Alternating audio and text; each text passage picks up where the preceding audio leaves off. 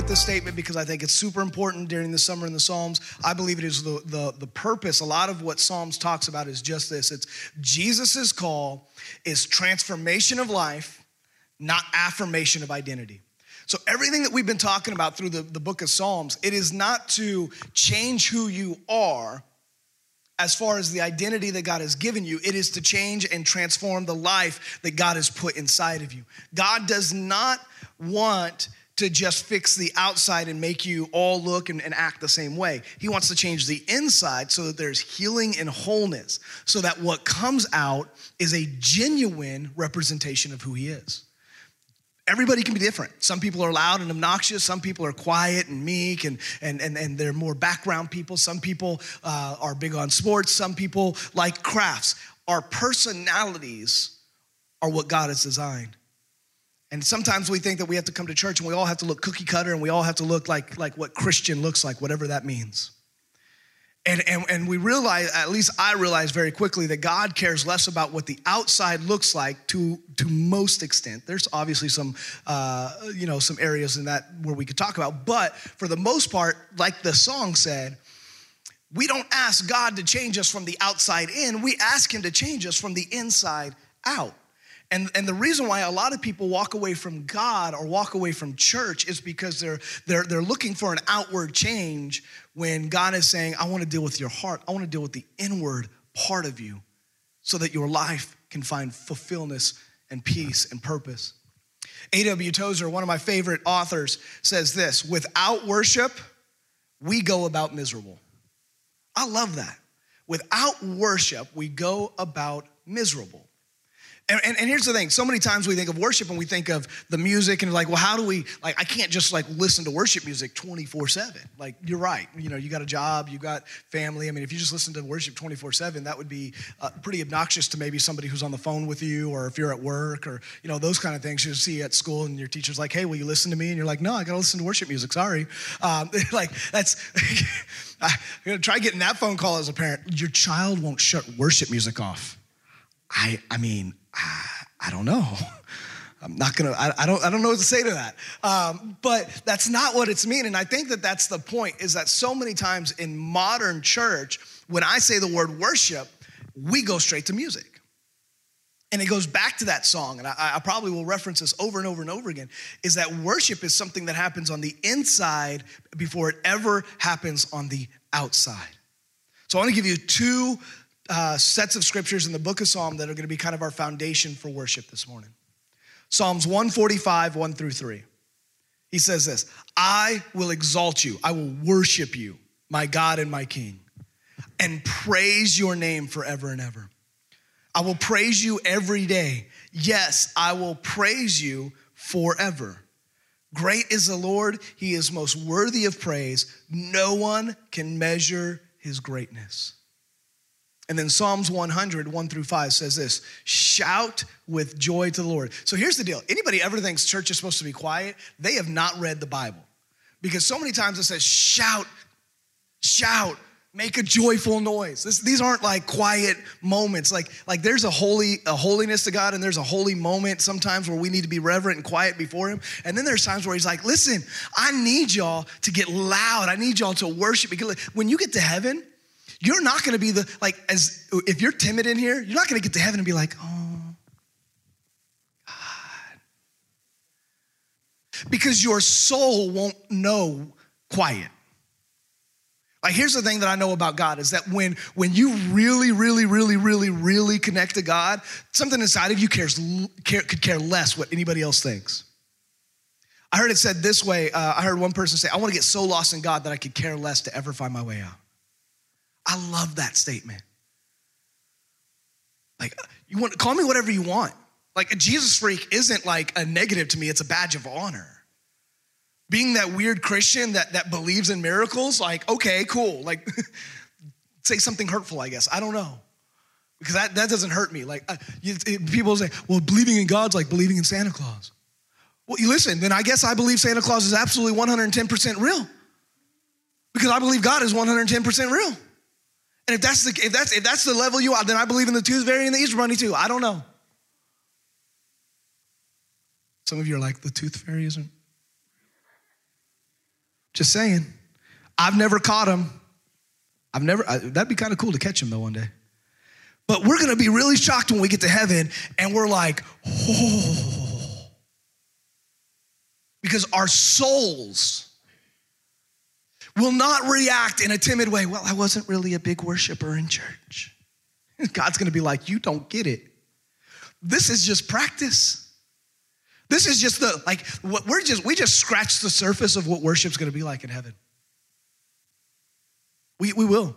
I, believe that, that, that, that, that the experience in heaven, like, if we could just feel it for a moment here, insanity would probably consume us because we would be longing for that for the rest of our life.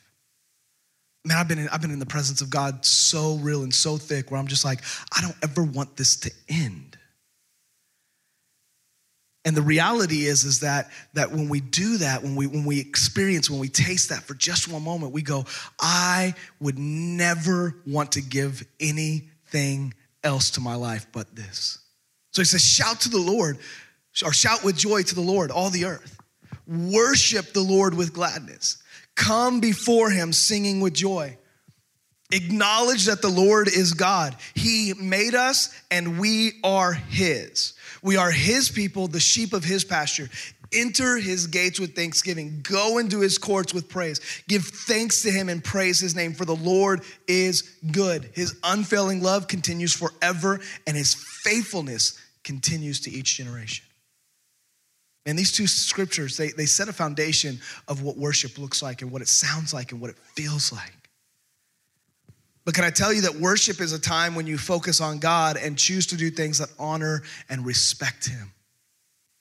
Worship is, is, is, is, is, is saying, God, I honor you with what I'm presenting to you right now. And, and we're gonna get into what that means a little bit. But here's the thing, and, and, and you'll see it up here, but I believe if you had to define worship with, without the dictionary, it would be worth shift. It's when we shift the worth of things in our life. It's when we say, I value something over everything else. And it's, listen, I, I, I think in church, I, I, couldn't imagine walking up to somebody and being like, hey, I'm gonna make you answer this question right in front of everybody and go, uh, you know, what's number one in your life? And anybody in this room say anything other than God, because that's what we're trained to do, right? Like, oh God, I'm in church. I better, God, of course, God's number one. But without speaking about it, I just want you to think and settle in your heart for a minute. Is he? Because I know in my life, I have allowed him to slip from that top spot at times. I've allowed myself to get comfortable in church and comfortable in my faith to where he kind of like trickles down and he's he's there. Like I wouldn't go and just run away from him but I wouldn't say that he is at the forefront. He's at the passion and the purpose of my driving life because we get busy in life and oh I've got to love my wife and I've got to love my kids and I go to work and I and I do all these things that I've, that that that is a part of my life. And, and somehow God just kind of trickles down into this this aspect of of who he is and he just he just kind of sits there and it's funny that when, when I do that in life, when God kind of fades away from that top spot, it's also when I get frustrated with things. I get frustrated with church and church people. I know I'm the only one that does this. I'm not calling any of you sinners or anything like that. Um, I'm sure none of you have ever been frustrated with me or anybody in this church. You guys are all perfect people. It's just me, okay? I will take the brunt of that. But here's the thing is that is that when I and it's never if I'm putting God first and foremost, I I go, you know what? People are human and I can accept people for being human. And I start to look past those things because God is my focus. But when God just starts to become like, oh yeah, he's God, he's cool, like whatever. And I just go about my day and, and he's not the driving portion of my life, man, then I start to look at all of everybody else's faults. I'll start to look at the church's flaws. I start to look at my, I'm like, man, ugh I start to look outside this world and I'm like, this world's horrible. People are messed up. And I take my eyes off of the purpose that God has for my life. But when God is first, when I shift the worth back to Him as the priority, it changes my life. It is a choice to shift who gets the worth in my life. You have a choice. Who gets priority? Can I tell you this? My wife is secondary to God as she should be. If you're in a relationship, your significant other, husband or wife, boyfriend or girlfriend, fiance, whoever they are, should be second to God. Because if not, they become your God. Think about this in a relationship that, that you, you get into. What if they said, you know what, I, I just don't want to go to church anymore. Or, or, or you start to talk about finances and they go, you know, I just, you know, I, just, I always think that the church is messed up for taking money and, and I think that they're always doing wrong with it. And so we're not going to give. And you're like, ooh, I don't, ooh, no, that doesn't feel right. Like that's, that's not okay. Where your worth is, you're going to follow. So if your worth is in your significant other and they're like, well, I think we need to do this, you're going to go, oh, oh, oh, I don't agree, but okay. Whereas you, if your worth is God for, first, everything else has to take a secondary nature. And so you will put checks to that. No, no, no, no. God is first and foremost. And so as we go as a family, we will serve God. We will give to God. We will, we will serve the community. We will love people with God's love, not based off of what they've done to us, but because who God is. Can I tell you that that is the checking point of everything? When God is first, it's not about what, who people are or what people do, it's about who God is. So it's not that they don't deserve maybe to be checked. Well, you don't understand what they said to me. You're right. And in human nature, you might have a say to say something to them. But God says, pray for your enemies. God says, that, that, that you should pray for them with them. God says that you should love your enemy. And these are all things that go counterculture to everything. And when God is first, when his worth is first, you will follow his lead because you will trust him. But when he's not, it's just like, I want, I'd rather sock him in their face. Where's your worth? Where's your worth given? So I've just got a few points. I've got less than four. You want to guess how many that means? My first point is this worship is focus on God. Worship is a focus on God. I praise his name. I make his goodness and glory known. I enter his presence and power. I exalt God. This isn't about me. Worship was never meant to be, all aspects of worship was never about you. So when you come to church and you're sitting here and you're and, and, and the, the musical aspect of worship starts, the, the congregational act of worship starts, and you go, oh, this song, they suck at this song. Oh, again. Oh. It's not about you. It's not about me. It's not about the worship team. My question is Is God worthy of the praise no matter what we sing? We did a hymn today. That is not normal for us. Some of you are like, Oh, thank you, Jesus. Some of you are probably going, Lord, what happened to them? Nonetheless, it is not about you. When you make worship about you, you become God. When you make worship about your emotions, well, God, I just can't worship you to this song. I need worship to have a piano. I need worship to have drums and, and, and I need worship, you know what, or, or, or maybe you're, you know, there's churches that are like, worship can't have any instruments. It's funny how we put like things in boxes and then we expect God to be okay with that. And we're like, well, God, worship's got to be this and worship's got to be this. And he's like, shut up. Who defined worship? I did, not you. Worship was never, worship is the one thing in all of Christianity that has nothing to do with you other than you give it to God. So it's not about your feelings. It's not about your, like you, I, have heard people say this, and, and I'm not knocking you because um, if you've ever said this, because I've said this, but people go, man, worship was good. I was just emotionally there. Shut up. Worship is not an emotion, it can lead to emotions. But if you are defining your worship to God based off of how you feel, sadly enough, you will not feel God most of the time in worship services like that. There are moments where God like invades that space and just overwhelms us in emotion. But there's a lot of times where you're just like, man, I walk away and my spirit is uplifted. My, my, I know that God was worshiped. I know that I gave him everything I could to give him honor and glory. Because at the end of the day, worship is focusing on God and giving him his glory. It was never meant, meant to make you feel good. Here's the thing I love about God is in the midst of worshiping and giving him glory and giving him honor and giving him the praise that is due to him, he is so good that he will turn around and he will bless you with the things that fill us up in the middle of worship. Those emotions sometimes, those overwhelming excitement, the the, the feeling like you're just feeling sin and hurtfulness and, and, and pain and, and miracles happening in your life. God is that good that in the middle of him being worshiped, he will pour out on us but he doesn't have to. If you never felt another thing in a worship service, but you gave all of yourself to God in those moments, you were doing what you were supposed to be doing, and God is going to bless you because of it. Because the worship, worship is focused on Him. It's not about me, my feelings, my circumstances. Well, you know, oh, I've got money in the bank, I can worship God.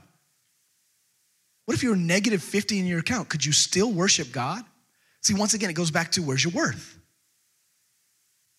You look at Job. Job literally would sit on the ground and he would take a piece of pottery and he would sit there and dig out the nasty boils on his body with a nagging wife sitting there going, Why don't you just curse God and die? And in the middle of it, he was going, God, you're good. What, what part of any of that sounds good? You took my 10 kids, I was the richest man on earth. I just won the 1.3.4 million dollar billion dollar lottery. I had a whole lot of kids. I, I, life was great. All of that was taken away. Now all I've got left is an annoying wife and some boils and a broken piece of pottery digging in my skin. And yet he never cursed God. He worshiped him.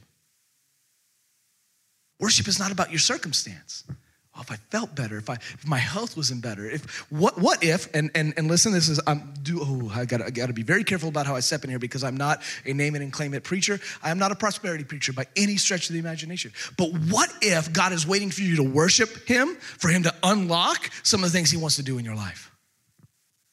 Like he's sitting there going, man, I really, I want to bless Sean outside of his, like, I want to bless his socks off. But he is so focused on himself that I can't. I need him to get out of the way and, and he, I need him to put me first. Sometimes we need to reevaluate where, where the worth is and, and, and realize that worship is focusing on God. Less of me and more of him. When I focus on God, I worry less, I stress less, I don't try to have all the answers to everything, but trust the one that I put my hope and focus on.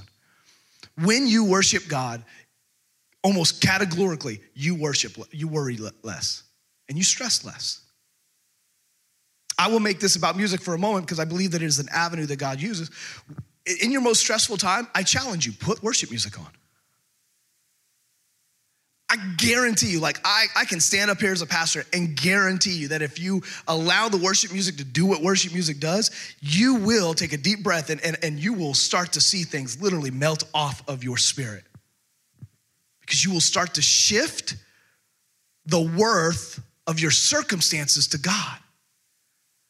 You're struggling with something, put worship music on and just worship Him. And you will, like, I promise you, like almost every single time that I've done it, it shifts the focus of what I am focusing on back to God and going, okay, you know what, God, you got this. Psalms 27 8. My heart has heard you say, Come and talk with me. And my heart responds, Lord, I am coming. Don't you realize God is literally speaking to us saying, I want to spend time with you? The God of all universe, the God who created you, the God who knows your DNA, who, who spoke earth into existence, he says, John, I want to spend time with you. Like you, not, not, not your family, not your wife, not like some place. I want to spend time with you. How incredible is that? God comes down in the middle of, of, of putting deer and bass and all of that together. Gerald has like a little man cave that is amazing. And he's really good at an art form. And in the middle of that, God comes down and goes, Hey, while you're doing that, let's chat. My son, I want to spend time with you. That God says, I want to come down and I want to walk and talk with you like I did with Adam and Eve. And he just waits for a response do you carve out time for God to say, Yes, God, I'm coming? Proverbs 3 5, trust in the Lord with all your heart. Do not depend on your own understanding. Y'all, this is probably one of the hardest things to do because here's the thing is trusting God means you have to let go of your desire to be in control. do you trust God with your relationships? Do you trust God with your finances? Do you trust God with your job? Do you trust God with your friendships? Do you trust God? That whatever He says, there was a, there's a pastor by the name David Platt. When he first took over uh, this church in Georgia, he's no longer there. Uh, he's moved on to another church. But when he first took over this church in Georgia, mag, massive mega church, over 5,000 people, right? And, and God put it on his heart, I think within the first few years, they had $500,000 in their savings account. I wouldn't know what to do with myself right? As a church, they had $500,000 in their savings account. They were about to build a well in like India somewhere, one well. Got, while he was at home, he was praying, and I think he, I think he even said something like he fell asleep and woke up to a dream, you know, from a dream. And he knew in his heart, we need to empty our savings account and build all 21 wells that this organization needs to build. Uh, he's, uh, it was a Baptist church, so they had a committee. And so he had, could you imagine going to the financial committee and saying, hey, listen, I know we have half a million dollars in our savings account. By the way, I want to drain our savings account and I want to build 21 wells in 21 communities in India for the glory of the gospel of Jesus. Please say yes. because that sounds nuts just from a financial business side. This sounds idiocracy. What you we have been saving money. We have been doing we're doing so well. You what what if what if what if like half the church leaves and we don't have the finances to pay the bills? What if what if this and what if that? Do we trust God? And they said, "Okay. $500,000 to build 21 wells in a place they'll never visit for the glory of the gospel of God." When I talk about what God can do through people, through you, it's not just at mega churches. And I want to fill this place up and then turn it over and fill it over again. Why? Because I want to see souls saved. But you know what? I would rather have five people that love Jesus and are willing to give everything they have to go change a community, because we will, than a hundred people fill a room just to play church. Trusting God, and it's not easy, but we trust in Him. I trusted him for the church. It's when I had to make the decision to no longer be full time here. You think that was an easy decision for somebody who's been full time for over 13 years of his life? The only career I've ever known is pastoring full time, real career. And now I've got to make the decision to say, nope. It wasn't, well, I, will take this back. It was easy because I was trusting in God. That when I woke up the next morning and God said, You know what you got to do? You can no longer take a pay, a full time paycheck from the church right now. I'm not saying forever. I believe I'll be back here full time at some point. But right now, you got to trust me. Okay? I trust you. Trust in the Lord with all your heart. Focus defines your goals, it defines your gifts, your gratitude, your giving, and settles your soul on the direction of the purpose of your calling. When you are focused on a direction, everything else, all that white noise means nothing. So when you focus on God, He starts to relay why you're here. Worship is a focus on God. Worship, the second thought, is a decision making. It's a decision. You choose to worship. You don't believe me? Deuteronomy 30, 19. I probably spoke this three times this year already. I call the heavens and the earth to witness about you today that I have set before you life and death, the blessing and the curse. Therefore, do what? Choose. Choose life so that you may you and your descendants may live. Worship is a product of the decisions that pour out of our heart. That's why we need to focus so much on the importance of decision making. To me, it's so critical to our functioning that I call it a spiritual discipline of decision making. You have to be able to make decisions that are biblically based and spiritually sound. You want to worship God? Make better decisions. because you're, listen, once again, what is the definition of worship? It is honoring and respecting God with how we live our life. So the decisions that we make tell God what we think of Him, right? When we abuse our body on any form, shape, or, or level, we tell God the body that He designed isn't worthy of being treated well. When we treat people poorly, we tell God that the people that He has spoken into existence are not worthy of being treated well. Why? Because they treated me bad, but the Bible says otherwise. It says, Love my neighbor, love my enemy, pray for them, speak goodness over them. It's a choice. Worship is not an outcome of our circumstances, but of our choice to run to God no matter what. I would say this in the worst of our circumstances is when we should worship the most. And yet it's one of the hardest times that we have. Why? Because the enemy's got us. Oh, look at him. Rodney's angry. Here we go. Watch him blow his top. And then he throws some worship music on and it settles his spirit.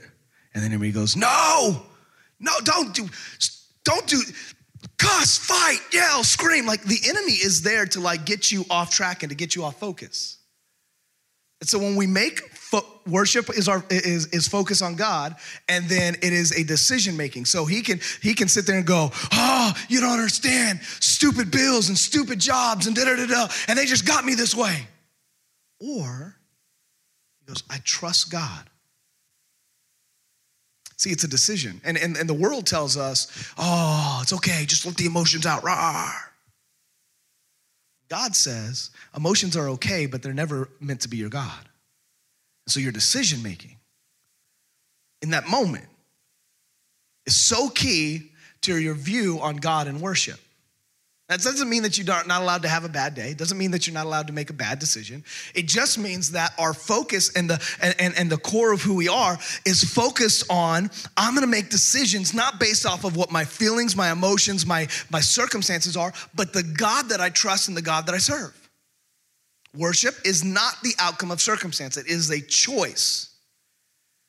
Every day we wake up with choices. We choose to run to God. Romans 12, 1. And so, dear brothers and sisters, I plead with you. When somebody pleads with you, it's kind of important. If I plead with you for something, man, I'm begging you, I'm begging you, please listen to me. Please, Blake, I'm, I'm begging you. It's gonna get his attention, hopefully. That when, when, when, when I come and, and I, ah, just give me your time for just one second. So here's Paul, and he's writing the book of Romans. Now, this is important, right? He says, I plead with you. Give your bodies to God because of all that he has done for you. Let them be a living and holy sacrifice, the kind he will find acceptable. This is truly the way to worship him. Now, here's what this doesn't mean. because we have twisted these words so much. Oh, you obese people, you don't worship God right. It's preached in church. You got tattoos. You've marked up your temple. You horrible, horrible sinners. You've got, you've got you, here's the funny part. We don't have issues with piercings in ears because those are like normal, but but you've pierced your nose and and other parts of bodies and and, and how dare you? Sean's got belly button piercing, I'm sure. Um, See, we focus on all of these outward things like that's gonna matter when we get to heaven. Bible says we're gonna have heavenly body, right? I do believe that the Bible does speak to treating our body, bodies properly. We should eat healthier. We should get proper amount of sleep. We should have mental health awareness. All of those things are extremely important because the Bible says that, that how we treat this body is very important. But if we're judging people's souls solely based off of the outward appearance, who the heck are we? So Romans 12 isn't about like, I'm gonna look at you and I'm gonna judge whether or not you're a good worshiper just based how you look. Please don't do that. I had to shave my beard. That changes how I worship. Listen, if I look differently when I got facial hair, I think I look better. Okay? So if, if outward appearance is how we how we judge people's value of worship, then I'm messed up for the next couple of weeks. Until it all grows back in. It was never meant about that. What he was saying was listen, the way you live your life is so important, not just to come into church and play church, not just to come in and to listen to some pastor or listen to three songs and, and leave and go have lunch. But truly to make a decision every single day that we live, when I wake up, I'm gonna focus on God. How I live my life is an act of worship. So when when when when my coworker gets me ticked off, instead of cussing them out, I'm gonna take a minute, I'm gonna breathe, and I'm gonna make a decision. I'm gonna pray for a moment. Whether it's out loud or in my head, it doesn't matter. I'm gonna pray and I'm gonna ask God to give me the right words. And maybe those words are just shut up, don't, don't say anything. It's a decision. 1 Thessalonians 5 16 through 18 says this two of the shortest verses in the Bible.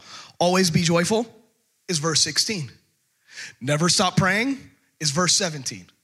Two really great pieces of advice. Always be joyful, never stop praying. Always be joyful, never stop. When those two things go hand in hand, it changes the outlook of your day. Well, I can't be happy all the time. Happy is not joyful. Happy is an emotion, joyful is a decision. Joyful doesn't mean you walk around with one of those fake, you know, uh, Santa Claus 2, the fake Santa. Some of y'all remember when, when Tim Allen made that fake Santa and he always walked around like, that's not joy, that's creepy. Joy says you can't steal what God is doing in my life. Joy says that even in the hardest of moments, I trust God and, and I know that He's got my best for me. It doesn't mean that you're not sad at times. Like, I think sometimes we think, like, oh, if you're joyful, you can't be struggling mentally. You can't be struggling with sadness. You can't have a bad day or, or anger. No, no, no. Joyful can have all of those mixed in, but they trust God and they don't allow the emotion to overwhelm them. Always be joyful, never stop praying. You got mental health issues? Guess what? Always be joyful, never stop praying. Because when you do that, you don't give the mental health issues the worthy spot.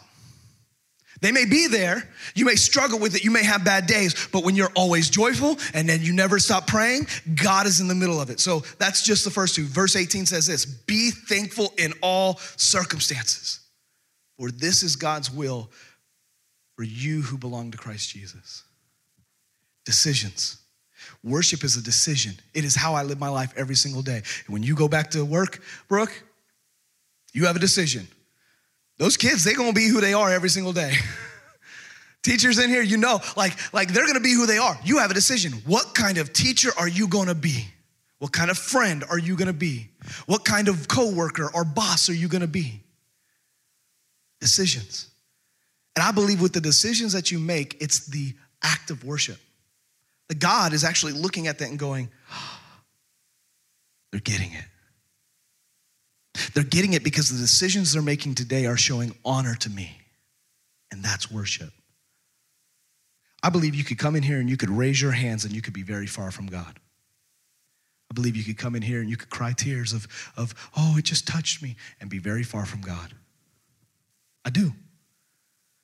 Because if you're not making decisions that honor God the rest of the time out there, what good is this? Joel, uh, uh, Joel Houston, the lead singer for Hillsong United, said this If the decisions that we're making inside these four walls aren't changing the paths that we get here, then we're doing it wrong. And if what I'm doing outside isn't changing who we are in here, and if it's not drawing people to the goodness of God, then I'm, we're missing it.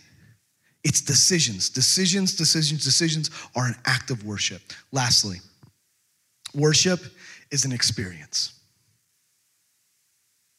Psalms 34 8. I'm going to give it to you in two different translations because I, I, love the way the second one says it, but I think a lot of you are going to know it this way.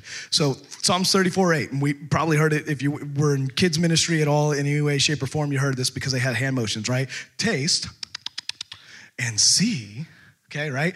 Taste and see that the Lord is good. Oh, the joys of those who take refuge in him. Now, I want you to look at uh, the way that the Passion Translation says it. It says this Drink deeply of the pleasures of this God. Experience for yourself the joyous mercies he gives to all who turn to hide themselves in him drink deeply of his pleasure and experience for yourself the joys of his mercy. This is active. Would you rather watch baseball or play it? Play it. Nine times out of 10. watching baseball sometimes is like watching paint dry. I love baseball to death, but but like, and, and, and I'll say this: watching it live is different than watching it on TV. Okay, watching it live is far more enjoyable. I don't know why, but it is. Um, but but it's like football. You might like watching it. I love playing it. If you're a musician, I love. I like listening to music. I love playing it. Why? Because in everything we do, we were meant to experience it. Can I tell you where the problem of the church lies is that we have taught you how to watch it. Worship was good. They were good. Pastor's okay. Worship was good. You know, oh, you know, uh, I don't like the lighting. Why is the stage high? It's because he's short, isn't it? all the while i'm just i'm just ah, i just want to i just want to soak it in i want to take it in hey we need some people to help serve. Ooh yeah no i don't like kids. Who said anything about kids? Yeah when you ask to serve it's normally with kids. I don't want kids. Sorry. Hey we're gonna have a prayer night. Ooh yeah i don't do prayers. Those are boring. See, we have taught church to be a watch instead of an experience. Now, if I asked how many of you undeniably want God to move in your life, I think most of us would say, ooh, ooh, ooh, me, me, me. How many of you are willing to fight for it? Experience. Be uncomfortable in the pushing in. How many of you would be willing to, to speak out loud with your voice and pray? Oh, you mean with people? Anybody ever seen that meme? The one where, ooh, ooh, ooh, what, what, what? People. See, we don't get what God has for us unless we're willing to press in, press in and experience it. Oh, it's real easy to sit out here and go, I, I want God to, I want, bless me, Father. The Bible just says to open up my arms and take what I want. Not, not, what? That in the book of you? What translation is that? Meism? See, see, here's that's why I say I'm not a name it and claim it pastor. Listen, you may never see or experience the miracle that you think you need. I think the, the, the big miracles were like, like where, you know, arms grow back. They're really cool. Listen, I've watched some really amazing miracles. I've prayed for people and, and cancers have been healed. I've, I've been in, in meetings where demons possessed people have, have had demons cast out. I've prayed demons out of people. So listen, when I say this stuff, I'm not like some, like when I say Pentecostal light, it's not that I don't believe in the move of God. I'm not gonna force some fakeness on you and we're not gonna like become like pew jumping crazy people just for God to move. He doesn't need that. He's God. He doesn't need you to do anything except to be willing and experience it. You want to fill a church up with non believers, because I think that's key to the factor, because it's real easy to fill a church up with believers. I want to fill up the church with people that don't know him so that they do know him, and then we go do it again. And it's not a knock on any church in this town or across the nation or across the world, but the reality is it's real easy to get really spiritual and draw all these believers and go, let's just have ourselves a really good Christian time. The gospel is never about Christians getting together and having themselves a good Christian time. Very little bit of their time was spent together building each other. Typically, if they were, listen, if I was going to church, my goal was to at least bring one person with me. Ah, yep, you're coming with me. Come on. Because, yep. because listen, here's the thing. It, listen, the church doesn't grow like it did in the New Testament in the book of Acts when you went by yourself. Like we would get excited if like five people came in next week new. We would be like, oh my God, we have new people. Help! Come on, let's go, Rodney. Let's go greet them. Hi, we've got new people. He's like, a little bit of help. All right. Uh, see, we would get that excited. We'd be like, new people. This was normal for them. Why? Because inside of them, they were experiencing the goodness of God. That everywhere they went, that people were just like, "What the heck is? What do you have that I don't?" When Peter and John went before the religious leaders and they said, You're idiots, but the one, seriously, that's what they said, um, because it says they're unschooled, they were dumb. You are unschooled men, but what we do know is this they've been with Jesus. They experienced something that this world cannot offer.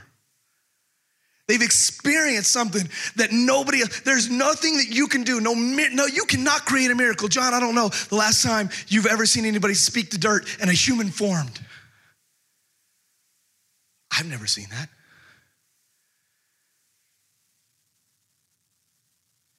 When we experience God, we don't want to come alone.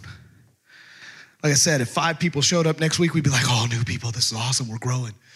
They would have thousands coming new. Could you imagine one day showing up and your parking spot was not only taken, but you had to park down at the Y Mart? Not going to church now. My parking spot. Then you get here and oh, that person's sitting in my seat. You know it. Listen, some of you haven't ever experienced the, the, the church from another uh, seat. This is my seat. This is where I sit. And if somebody was there, what would you do? Uh, you'd do the nice thing, and oh, I gotta find somewhere else. Uh, oh, jeez. Uh, because we're creatures of habit. And I'm asking you, if you really want to experience God, sometimes you have to get out of your comfort zone and you have to be willing to press in. The next time we have a prayer night, man, I want this place filled, not because I want to feel good about filling the place, I want to feel good about people pressing into Jesus.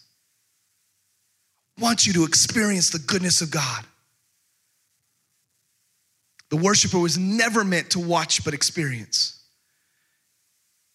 One of our core values is we were not created to be consumers but contributors. I'm going to talk about that in a few weeks. We were not created for others to pray our prayers, worship for us, live out our faith. You were contributed to you were created to contribute and it starts with a worshipful lifestyle to God. Stop letting people pray your prayers. Stop letting the worship team worship for you. Stop letting people live your faith out. And I challenge you tomorrow, try to be 1% stronger in your faith than you were today. Don't try to be 100%. I'm gonna be 100% better. No, you're not. Shut up, you're gonna be 1%. Just try to be 1% better. Maybe, maybe, it's, maybe it's a simple thing like praying for five minutes every day, reading your word, throwing a worship song on when you get home, praying with your spouse. Maybe it's starting a Bible study during lunch. You were meant to be a contributor. And if you want to experience God in a new way, start to contribute to the kingdom. We don't have a piano player, so Eric, if you would throw some worship music, I want to, I want to, it's about time that we would end normally. I'm not going to go too much longer, I promise. But I was studying last night, just kind of going, re going over my message, and I remembered this story in Ezekiel. And I want to leave you with this encouragement what Ezekiel saw in a vision. It's Ezekiel 47.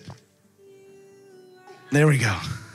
Ezekiel, I, I got it marked anyways. It, it wasn't going to go anywhere, but Ezekiel 47. So he, he's, he's in this middle of this vision, right? And it says, The man brought me back to the entrance to the temple and I saw water coming out from under the threshold of the temple towards the east. In other words, here, here's the thing God's, he's saying, this, this man in this vision brought him to the church house. And from the church house, he saw a river flowing from it. For the temple faced east, the water was coming down from under the south side of the temple, south of the altar. He then brought me out through the north gate and led me around the outside to the outer gate facing east, and the water was trickling from the south side. As the man was went eastward with a measuring line in his hand, he measured off a thousand cubits, and then he led me through the water that was ankle deep. He measured off another thousand cubits, and he led me through the water, and it was knee deep. He measured me off another thousand and led me through the water, and it was up to my waist. And he measured off another thousand, but now it was a river that I could not cross because the water had risen and was deep enough to swim in, a river that no one could cross. And he asked me, Son of man, do you see this? Then he led me back to the bank of the river. When, he, when I arrived there, I saw a great number of trees on each side of the river. And he said to me, This water flows towards the east region and goes down to the Arabah, where it enters the Dead Sea. Where when it empties into the sea, the salty water there becomes fresh, and swarms of living creatures will live wherever the river flows. There will be large number of fish because this water flows there and makes the salt water fresh. And so where the river flows, everything will live. The river of God starts in the church. We wonder why our communities and our and our world is so starving is because we only allow a trickle out of the church. What does it say? He said, he said I measured off a thousand cubits, 1,750 feet. And it was ankle deep. And here's the problem so many of us as believers, that's as far as we go. We're like, ooh, it feels good. It's kind of cold. It's chilly. Like, you know, when you go into a lake and you're like, ooh, I don't want to go all the way in. It's way too cold. So we stay there and it's like, ah, I feel chill. I feel good. I feel it's cooling off my body, but I don't have to get all the way in. And so we stop there spiritually at our ankles and we go, I got enough of God. I love Jesus. I'm getting into heaven. But it says, no, no, no. He, he took me another 1,750 feet, and now I'm knee deep. Oh, I still got control, but I'm starting to understand who God is in my life. It says they marked off another 1,750 feet, and he was waist deep. Now that's that moment where you have to commit, right? Because it starts to get to your waist, and I don't care who you are, you start to like, It says then he measured off another 1,750 feet. Now it's too deep to walk. Now he's got to swim. Now you've got a decision to make. Am I all in, or am I going to go back to where it's comfortable? Am I going to go where God leads me, or am I going to draw back to what He what what? Uh, oh, I, I just I'm you know what? Hey, look, I went. I'm going to church. I'm good. And I'm asking you, listen, we're all at different levels. So if you're at ankle deep, what, what, what does it cost you to, to strive in and maybe go to knee deep? If you're knee deep, what does it cost you to maybe challenge yourself to go to waist? I'm asking you, what level of experience are you with God and what, what are you willing to do to experience Him more? Because the world will go where we follow. We're following Jesus.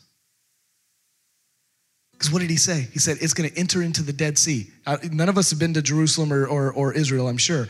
The Dead Sea is dead for a reason. There's no outlets. You literally can float on it. The salt content is so much that you literally can lay down and without trying, you just float. It's kind of cool because there's no entrance and things don't live. It's dead for a reason.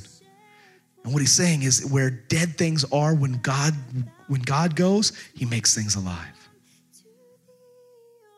What's dead in your life that you need to allow God's life to come back in? It comes with you experiencing and stepping out. Maybe you need to get ankle deep. Maybe you need, need to get knee deep or waist deep. Some of us, we, we need, you're ready for God to let you swim. Let's change the world by experiencing Jesus. Will you pray with me? God, today was not about just some word coming into our heart and making us ah, Oh, this is good. God, I pray that you would challenge us to change. We would leave this morning going, I need to experience Jesus. Not just church, not just people, not just a good moment. God, I need to experience you every single day.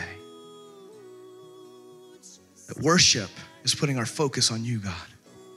So I pray for those that they're having that tough time. Maybe, maybe they're walking through something really tough and they've had a hard time focusing on you. God, I pray that you would help them. God, speak your truth over them. God, that you would uh, isolate them from that, mo- from that circumstance for a moment, just enough to speak to their very soul and say, Trust me.